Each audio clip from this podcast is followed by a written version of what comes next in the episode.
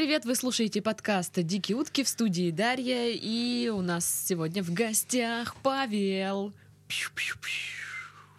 Здравствуйте. Здравствуйте. А что, что такое загадочный голос? Ну, я решил так себе загадочно представить. Меня ж не видят. Или ты Пускай думают, что я маг-волшебник. готовишься к истории про Добрынина? О, это замечательная история. Итак, Павел нам сегодня будет рассказывать разные истории, в том числе профессиональные какие-то он Мгм. ра- говорил. Итак, стартуй. Итак, моя первая история, связанная э, с э, исполнителем и автором песен Добрыниным. Давным-давно я работал на «Красном квадрате» и монтировал концерт Добрынина. Добрынин, Кра- я Красный напоминаю. квадрат. Красный квадрат — это компания, которая продакшн, которая производит там 60-70% продукции для Первого канала. Мгм. Такие как, ну, самый известный «Голос», «Голос дети», Жизнь Добрынина. да, и там концерты он монтируем, мон- монтируем концерты. И вот э, мне доверили этот концерт, было много времени, три недели на его монтаж, и самое главное, что этот был концерт, он под такой, как бы под лозунгом «Все, мы кайфуем». Все, это, это будет легко. Просто концерт простой, Добрынин простой, добрый, очень, все. И мне сказал мой шеф, говорит, ты расслабься, короче, и монтируй. Ни о чем Получай не думай. удовольствие. Получай удовольствие. Я сидел, кайфовал, монтировал, получал удовольствие. А про- проблема в том, что Добрынин, Добрынин, он, ну, я не буду на него наговаривать, но он, короче, походу в какой-то момент проснулся, то есть, да, то есть он, он кайфовал, все были друг друга обнимали, там целовали, все операторы тоже были расслаблены. Вот в какой-то момент Добрынин проснулся, и он давай звонить э, Эрнсту. Я не, я, это мои домыслы, просто мне там... И он давай, короче, звонить либо Эрнсту, либо а, музыкальному продюсеру и спрашивать, просто спрашивать, а как там мой концерт? И, а все такие расслабленные, и такие, да нормально, да все монтируется, все. А он звонит на следующий день и говорит, а как там мой концерт? Сделайте хорошо. И они такие, да. И вот каждый день, когда он звонил и спрашивал свой концерт, вот началась такая вибрация сверху. И чем ниже, вот я самая нижняя, я в самом низу, я монтажер. И вот когда она ко мне пришла, это была уже истерика. А, кричали, господи, надо смонтировать этот концерт. Он должен быть офигенный. Мы там э, убирай все черные планы. Он там не попадает в, в свои слова. Надо сделать, чтобы попадать. Он, он должен быть офигенный. И я переделывал концерт Добрынина вплоть до его сдачи, потому что каждый час меня проверяли, насколько крутой концерт Добрынина. Потом оказалось, что э, убрали деталировку. Деталировка — это типа, насколько резким будет изображение. На съемке что-то там убрали, половину кадров было там в легком расфокусе. Ну, как бы это не критично, это не, зритель не заметит. Мгм. Но так как к этому концерту было пристальное внимание, то я убирал эти кадры, ставил на другое. И, короче, в итоге меня уволили, да. Уволили, потому что я успел за 10 минут до сдачи. Я поднялся наверх моему шефу, и я стоял рядом с человеком, который делал цветокоррекцию, и мой шеф говорит, ну, человеку, который делал цветокоррекцию, он мне старше, говорит, ну, говорит, Ромка, видимо, говорит, ты это там, там, из-за тебя. А я говорю, Накосячил. да, ты накосячил. А я говорю, я вот так шаг вперед, как солдат, как верный, как воин настоящий вышел, говорю, нет, это я. И я был тут же послан в далекое эротическое путешествие, и меня уволили. Казино, да, казино, казино. меня послали искать синий туман в казино. И к бабу, ко все, вспомнили всех бабушек-старушек моих. Вот. И в итоге я, пока я спускался с 13 этажа на, На- на дно на социальное. да, меня взяли опять на работу. Вот такая интересная Очень история для удобно. разогрева. Да. Я Так что спускался- Добрынин за тебя словечко замолвил. Нет, просто концерт, видимо, вышел, все нормально, мы Он- успели он сдать. был всё. доволен. Да все довольны там. Ну, мне кажется, что он просто так. Он как пранкер звонил просто. Алло, говорит. А И- как там мой концерт? и он бросал трубку. И бросал трубку, и все. И вс- он был доволен. Рейтинги были хорошие, все довольны, меня взяли на работу, все Обратно. замечательно. Да, за 10 минут, все, вот так вот. Вот такая, А, а понимаете, как объяснили, типа, ну, узнаешь, мы там что-то погорячились, возвращайся или что? Самое главное правило любого руководителя — никогда не объяснять и не извиняться. Потому что будет больше вопросов. Лучше радуйся. Вот так. Ага. Ну, то есть уволили, потом приняли на работу. Ну, замечательно, хорошо. Я говорю, замечательно, хорошо. И начал подниматься Добрынина. обратно. И Добрынина, Добрынина, вот такой вот был у меня опыт а, сумасшедший с этим концертом. И еще я услышал, как Витас поет без фон- фонограммы. И как? Это было увлекательно. Ну, то есть а, была фонограмма «Синий туман». «Синий туман, похож на обман». А у меня же есть дорожка без звука. Ага. Ну, я просто расскажу сразу, ну, в защиту всех музыкантов, да, и певцов. Когда они поют под фонограмму, они не стараются, им не нужно, потому что иначе будет их голос Мгм. настоящий перебивать, фоногра- Перебивать. фонограмму. Во-первых, он сорвет, ну, себе го- го- голос, пытаясь перекричать в экраны, а во-вторых, это просто никому не нужно. Не надо стараться, нужно просто делать вид, что ты поешь. Мгм. Но Витас не знал слов. Но он профессионал, он закрыл свое лицо. Вы не видите, он закрыл ту часть лица, которая снимала камера, он закрыл большим микрофоном и просто шевелил губами, пытаясь попасть в мелодию. И там была такая, там э, какой-то текст идет, уже неважно, но э, звучало так.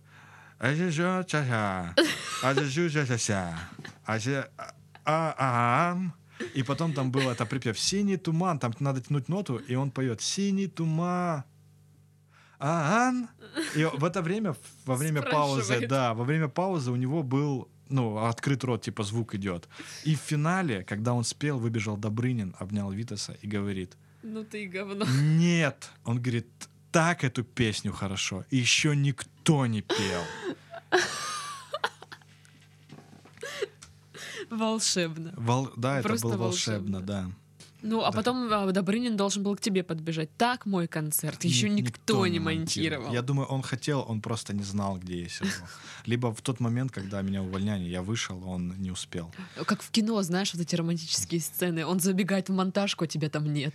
Он бежит на 13 этаж, а ты как раз спустился. Да, и кричит, Пашка, за сердце схватился. «Где И там ты?» грустная музыка на фоне. К Ну, сожалению, синий туман, к например. сожалению, о, не знают своих героев люди, которые смотрят концерты, не знают, с- как эти концерты монтируются. Потому что, ну, понятно, это наша работа, гордиться нечем, но очень много историй интересных с этими концертами связано, с монтажом. И с этим такое, знаешь, типа закули, закулисье, что происходит там. Так рассказывай все. Так ты знаешь, что меня этот... Убьют э, потом? Нет, нет, меня не убьют, я не знаю, мне кажется, это не такая, не такая уж и тайная информация, то есть э, все об этом и так прекрасно знают. Что артисты поют под фонограмму? Конечно. они, «О, Господи! Что? Что? Все, иллюминаты за мной придут теперь, будут мне мстить. Меня уволят просто еще раз. А, вообще, э, было забавно еще, когда меня же этот, так сказать, вытолкнула Рената Литвинова. Куда это? Просто вы, ну вот я, э, так сказать, она прикоснулась ко мне.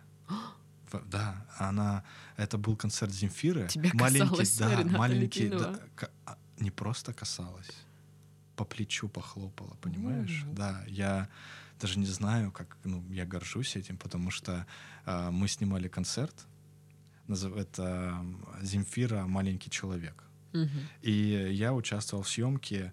Ну, если вы будете смотреть концерт, там э, в начале такая нарезка идет о том, как Земфира выходит на сцену, видно закулисная какая-то работа, звук, свет, там какие-то, ну, короче, крутая нарезка. Вот я держал свет во время съемок, и я, короче, такой, типа, держу свет, и чувствую, меня кто-то хлопает по плечу. Я оборачиваюсь.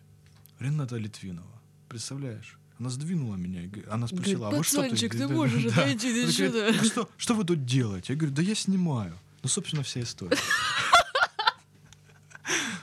Есть о чем Это рассказать детям, да. Вот и все. Я говорю, да я снимаю. Ну, хорошо, все, она прошла. Ну ты зато Красивая видел женщина. знаменитостей, а я ничего нет. Только вот на концертах. Так всё. моего товарища чуть Земфира не задавила, да. Не Вот задавила, везунчик. да. Он там был, опять же, в этом маленьком человеке Земфира должна была, Была бежать, большим человеком. должна была бежать по периметру олимпийский. Мгм. Ну, то есть вот, и она бежит, и, и такие все, ва, кричат, короче, кайфуют.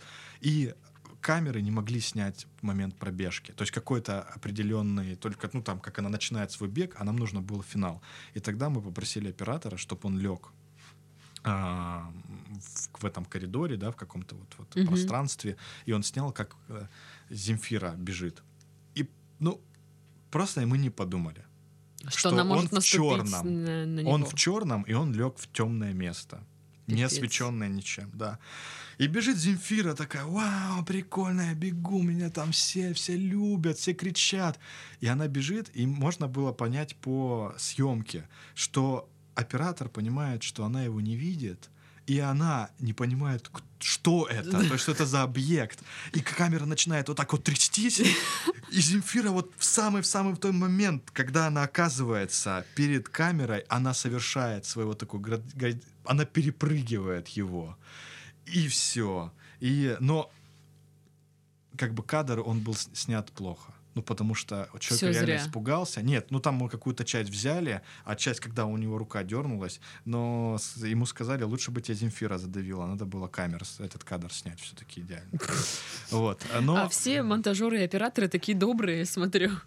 Мы, са- мы Лучше бы тебя добра- да, камера да. задавила. Ой, камера. Земфира. Ну, Земфира блин, если бы. Земфира на него наступила, представляешь, он бы как рассказывал, на меня Земфира наступила, вот эта рука.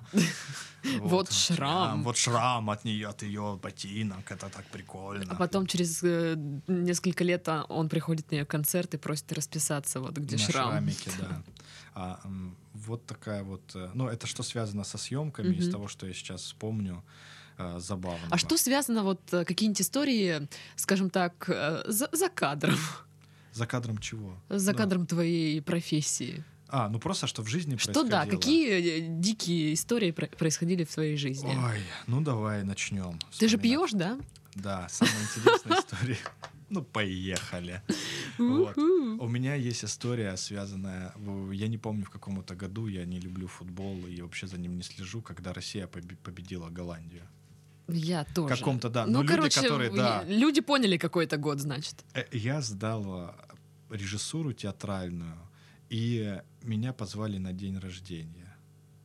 И на этом дне рождения, так как я уже взрослый, мне же исполнилось уже 18 лет, я решил пить водку. А Ага. так как я взрослый, я решил ее пить очень много. И где-то на середине матча, его все смотрели в этом месте, у меня выключилась память. И все остальное я, ну, как бы фрагментально. О, у меня такое есть- в Новый год было. В этот Новый год Да. повезло. В этот Новый год я помню все. Весь голубой огонек по телевизору, который показывают. Лучше бы я его забыл.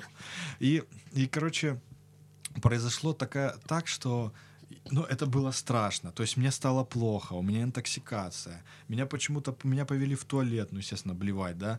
Я заблевал почему-то раковину, я помню. Почему не унитаз? Заблевал одну раковину, она забилась. Потом заблевал вторую раковину. Потом я помню лицо официанта. Ну, ему ж, это ж ему А, убирать, это как было бы. еще где-то... Это ресторан, да, это был ресторан. Меня вытащили, вызвали такси. А, таксист приехал, я наблевал на его дверь, так сказал, я его не повезу, и уехал. А, я хотел очень спать. Меня друг схватил за шкирку и начал тащить. На себе он меня почему-то не хотел тащить, ну такой юмор у друга. Он меня просто пинал, а я полз. Он меня бил, он меня хватал за шкирку, бросал на какие-то деревья, бросал на землю, бросал на забор. Но в его понимании это было как бы... Скорее всего, он думал, что я так отрезвею быстро. А в это время началось. Россия победила. Улицы заполнили, люди с флагами. Они кричали, ездили на автомобилях, э, веселились. И я переползал где-то там Стас, короче, какую-то улицу я переползал, полз, полз, полз и неожиданно врезался в человека. Этим человеком оказался милиционер. Очень удачно. Да, он на меня посмотрел и говорит, ну тебе надо вот резвитель. Я что-то начал... Да такой, да лепетать. нет, нет, что ж такое? Ну, я не мог тогда членораздельно разговаривать. Ну, примерно так это и звучало. да, сидя на четвереньках, я что-то мычал. И в этот момент мимо него начали проноситься пьяные, нетрезвые люди на автомобилях, размахивая почему-то кубанскими флагами. Я не знаю, ну, других флагов у них не Может, в было, составе наверное. сборной кто-то из наших был. Они, они кричали Он посмотрел на этих ребят, посмотрел на меня, посмотрел на этих ребят и говорил, ладно, ползи У меня отсюда». есть еще работа Да, в этом подумал, ну городе. что с ним, да, со мной возиться, тут куча просто, понимаешь, не, непоханое по, ну, Не по- пахано. непаханное поле. Я, это не конец. Я ползу дальше. И вдруг, вот как я не понимаю, вот в этот момент я понял, что кто-то за мной идет, кто-то меня преследует, какой-то человек. Я чувствовал его своей спиной. Я уже мог как бы Черный, черный человек. Да, он за мной шел и все время держался на расстоянии. А меня несет друг. И я как бы подхожу к дому, Ну, к как своему. несет, кидает. Нет, это я уже встал, то есть А. ближе. Мы же прошли пешком, я не знаю, сколько мы пошли, но я уже мог стоять, как бы облокотившись на Эволюция. него. Да. И в- я, я чувствую, идет какой-то тип. Я так он меня начал раздражать, честно. Просто идет и идет. Думаю, что он за мной ходит? Я еще оглянулся, он идет. И, не, знаешь, вот ощущение преследования. Вас когда-нибудь преследовали люди? Я не знаю, меня Я думаю, преследовал. меня нет. Этот человек преследовал, и я чувствовал его взгляд на спине. Я думал, ну пипец. Осуждающий. Я не знаю какой, просто ощущал. Вот и меня несет друг, и я прохожу мимо своего дома и говорю, давай еще кружочек, я что-то нормально, короче. И только мы начинаем проходить мой дом, меня хватает, подбегает этот тип, хватает меня. Я говорю, мужчина, уберите руки. Проблемы какие-то, Да. что ли? А это мой батя. Здравствуй, папа. Самое главное, когда тебя ловит батя, и когда ты ему грубишь, это сделать вид, что ничего не произошло вообще. Я просто встал, пошел а, в свою комнату, снял, ну типа, ну да, ну что, и просто упал. Но на следующее утро Все когда, повторилось. Когда я выполз уже из своей комнаты, я полз, я полз, да, это было ужасно. Я полз, я пол, дополз до огорода, зачем я не помню, я увидел своего отца, и он полол тяпкой грядку. И я вот так вот лежу на земле, и я говорю, батя, тебе было так плохо когда-нибудь? И он, да. И все. Вот так мы, мы решили этот конфликт. Целый Отлично. день я уже лежал. Может быть, у твоего отца тоже была такая же история. Может быть, кто знает. вас семейная. Он- А еще была история, как мне бабушка признала... ой, я не буду... э, Смотри. Ночь. Ага. Троллейбус последний. Где-то часов в 10 вечера. Как, ну, я после, после университета раздраженный. Я не люблю... Ну, как, как, знаешь, Уставший. уставший, такой раздраженный. Я зашел, я сел... а, есть такие места, знаешь, вот, оде- вот хочется просто одному посидеть. Не с каким-то человеком, просто одному. Это вообще по адресу. Но троллейбус, троллейбус, он устроен таким образом, что есть там места, где ты сидишь один, но напротив кого-то. Да. И я сел, потому что, ну, 10 часов вечера, ну, никого нет. Уже все люди, которые хотят уехать, они уже там сидят, разбрелись, такие же, как я, отщепенцы, вот тоже сидят по одному. Я сел спокойненько, короче, сижу, никого не трогаю. Может, даже музыку слушаю, не помню. И вдруг она э, заходит бабушка. Она зашла, я в самом начале сел, а она заходит в середине. Ну, вот в Мгм. середину начинает ехать троллейбус, и она такая старенькая, что силой, как бы, ну, по инерции, Ну да. ее несет в начало, и ее траектория совпадает, ну, она такая, что она падает напротив меня. Ага. Вот в пустом троллейбусе человек падает напротив меня, и я думаю, ну, Браво. ё-моё. Сидит бабка, худая, и, зыря, и смотрит на меня. Я думаю, ну, Это подходит под нашу Я ситуацию. думаю, блин, что происходит? И, как бы мне э, некомфортно. Я думаю, хоть бы не заговорила, хоть бы не заговорила. Господи, пожалуйста, я тебя умоляю, пожалуйста, не, пускай она не заговорит, пускай она просто промолчит до своей остановки. И она начинает говорить. Она закидывает ногу за ногу, поправляет свою старческую прядь, Старческое лицо. прядь вот так вот и говорит, а я недавно развелась. Ну, у меня первый вопрос, не, ну, не поздно ли уже, как бы, а зачем? И она говорит, он много пил. Вот. И меня чуть не закадрила бабуся, бабулечка. Блин, бабка Это- четкая, слушай. Да, ну, либо я так плохо выглядел, а, либо просто она поняла, что теперь можно. Как бы она терпит. Теперь можно. Слушай, да ей терять нечего, она такая Нечего, решила, а боевая поприкалываюсь бабка. над пацаном. Ну, Я бы так сделала. в возрасте 80 лет. Если, б я, если я буду старая и я разведусь, Я так сделаю. Из-за того, что твой дедушка 80-летний пьет каждый день. Да я бы тоже пил, если Но скорее бы, скорее всего, это он со мной разведется по этой причине.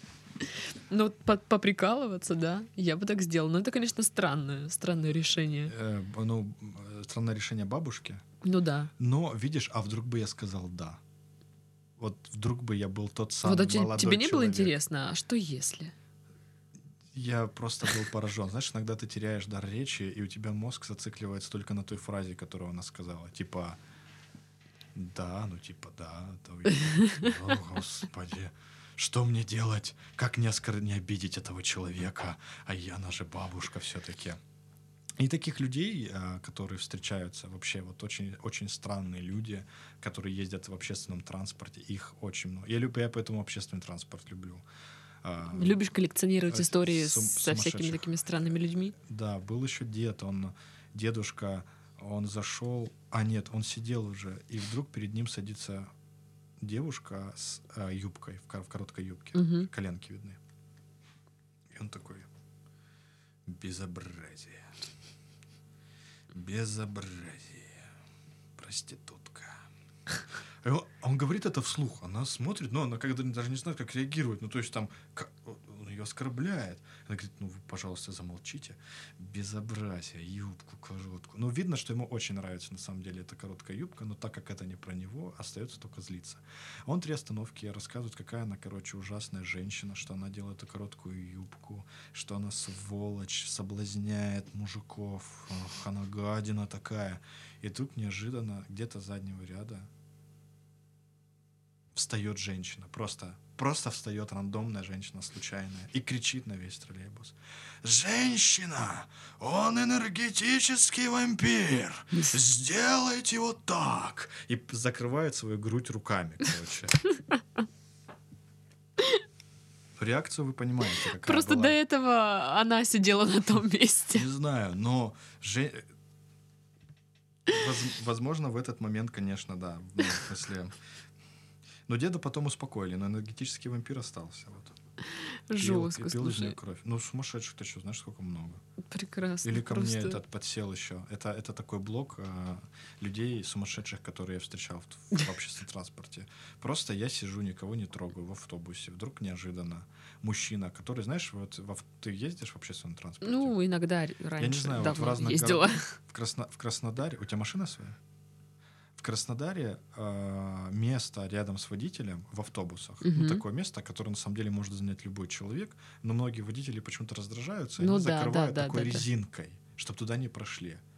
И вот как я захожу в автобус, и я вижу пьяного, здорового мужика, который сидит за резинкой. И я понимаю, что этот человек будет проблемный. То есть он туда залез. Но, ну, как бы, наш, наше, наше общение началось уже с того, как я дал, ну, то есть я дал денег и говорю один. Мгм. И он начал ко мне придираться. Вот А почему ты один? Он, он такой, а, что ты так говоришь резко? Ты что, из Москвы, что ли? Я говорю, да. А он просто так сказал. Он такой, и все, и началось. Я с ним вступил в контакт, понимаешь, в конфликт. И он меня давай. И он, мы ехали с ним, вот я сижу на, на свободном месте, а он сидит вот у водителя. За резинкой. Да, за резинкой. И он поворачивается из-за резинки, и он начинает корчить мне рожи. Вот так вот корчит рожи, показывает мне факи, крутит. Мужику 40 лет, здоровый. И он корчит и кричит, иди, иди сюда. Улыбается, маньяк какой, иди сюда, подойди. И рожи корчит, факи крутит. Я говорю, Может, это Титов был? может быть замаскированный. Потому что дальше было еще веселее. Я говорю, я не пойду. Иди сюда. Я говорю, я не пойду. Я что? Я что? Я, я не молодой, чтобы к тебе идти.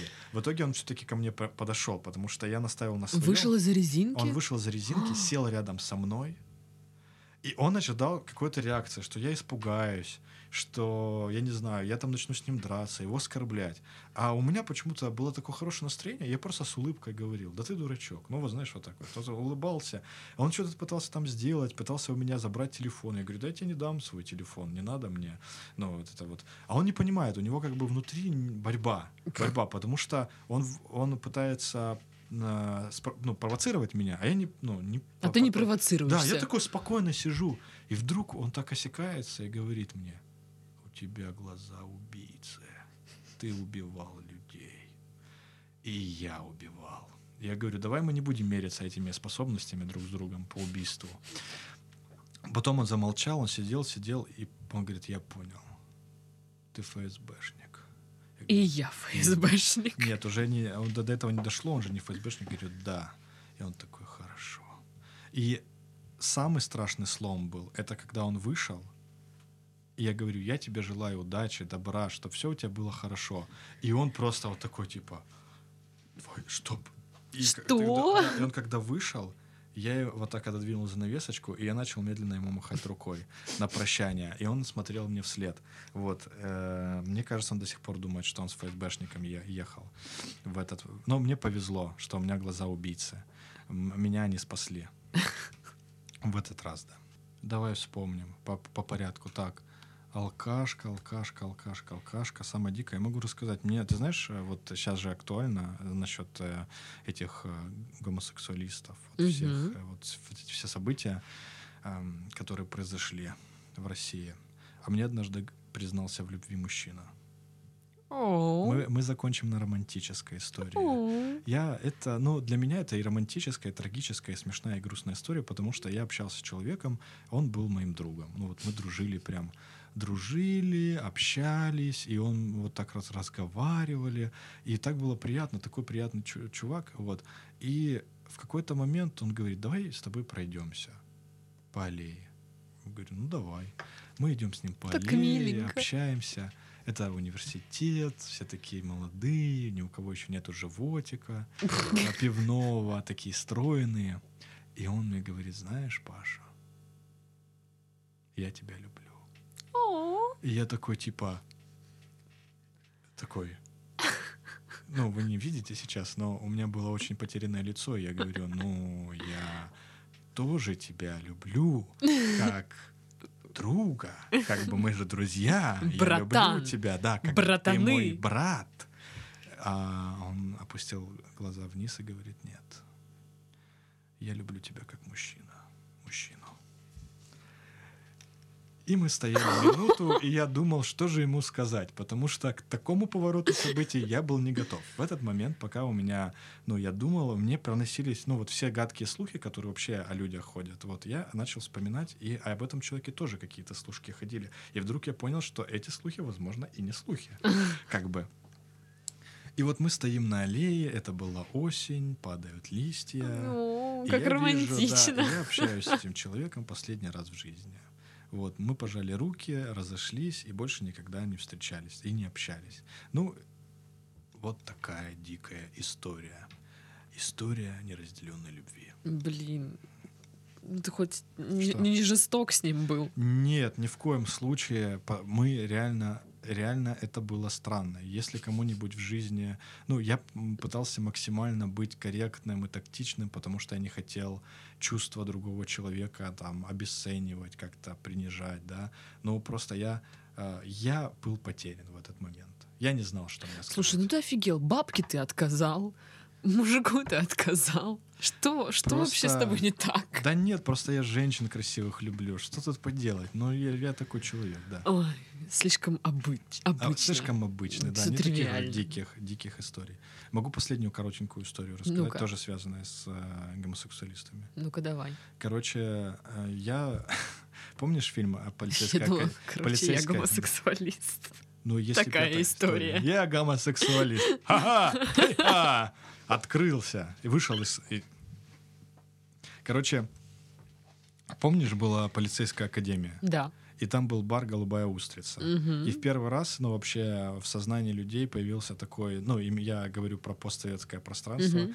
появился образ гомосексуалиста в э, такой, э, типа, байкерской жилетке с этой кепкой кожаной, в кожаных штанах, Мгм. короче. Я думал, что это просто, а, как сказать, преувели- преувеличение, типа, как это сказать, гротеск, да, гротеск, то есть. И вдруг, когда я работал на первом, вдруг в мою монтажку Заходит. заходит человек из голубой устрицы. И я немножечко такой, типа, что? У него была, у него реально была эта жилетка, Жилетка. были такие штанишки, была такая кепочка, вот как будто он реально ну, был на касте, его не взяли, он решил поработать на Первом канале. Он приходит и садится со мной. Оказывается, он мой шеф-редактор на это время. Мой шеф-редактор. Мгм. Но я не подозревал. Я И же... вы вместе монтируете Добрынина. Мы вместе, на- это было этот, э, истина где-то рядом, мы вместе сидим, монтируем. И я как бы, ну, человек может выглядеть как угодно. То есть это его личное дело. Я знаю многих людей, которые как бы косят под гомосексуалистов по какой-то причине, непонятной мне. То есть они манерные, жеманные. Ну, вот так вот они захотели это делать. Вот. И все время, пока я с ним монтирую, заходит какой-то мужчина и начинает губы вот так вот зло очень на меня смотрит, бормочет и выскакивает. И вот мы что-то с этим парнем разговорились, и я говорю, у меня скоро родится сын. А он говорит, блин, у меня никогда не будет детей. А я говорю, да ладно, ты еще встретишь свою, ну, типа, любимую, еще встретишь девушку, которая, с которой у тебя Которая захочет родить Да, тебе. за- родить тебе ребенка. И он говорит, да нет, ты не понимаешь, я гомосексуалист. И в этот момент у меня в голове что-то щелкнуло. И я, у меня эта ну, фраза, короче, ну, я ее услышал, я ее понял, но она у меня стерлась, знаешь, это расформатировалась. И я снова с той же самой интонацией повторяю свой тот же монолог. Да нет, ты еще встретишь свою девушку, она тебя обязательно, там все у вас будет. И он на меня пов- поворачивается. Как он подумал, что я идиот. И говорит, да я гомосексуалист, у меня нету девушки. Вот, и все раскрылось. Оказывается, тот парень, который вот забегал, это был его любовник, он ревновал. Он ревновал и следил за тем, чтобы ничего не было, понимаешь? Между- Офигеть. Он заходил и такой, он вместе с ним работал и такой следил, а, с каким он красавчиком работает. Вдруг что-то произойдет. Вот. Как ты беспалевно себе комплимент сделал. Ну, никто ж не видит, пускай представляют. Ну что ж, на этой ноте мы завершаем наш э, подкаст. У нас в студии был Павел, его профессиональные истории и чуть-чуть пьяные истории. С вами была Дарья. Всем до следующей недели. Пока-пока.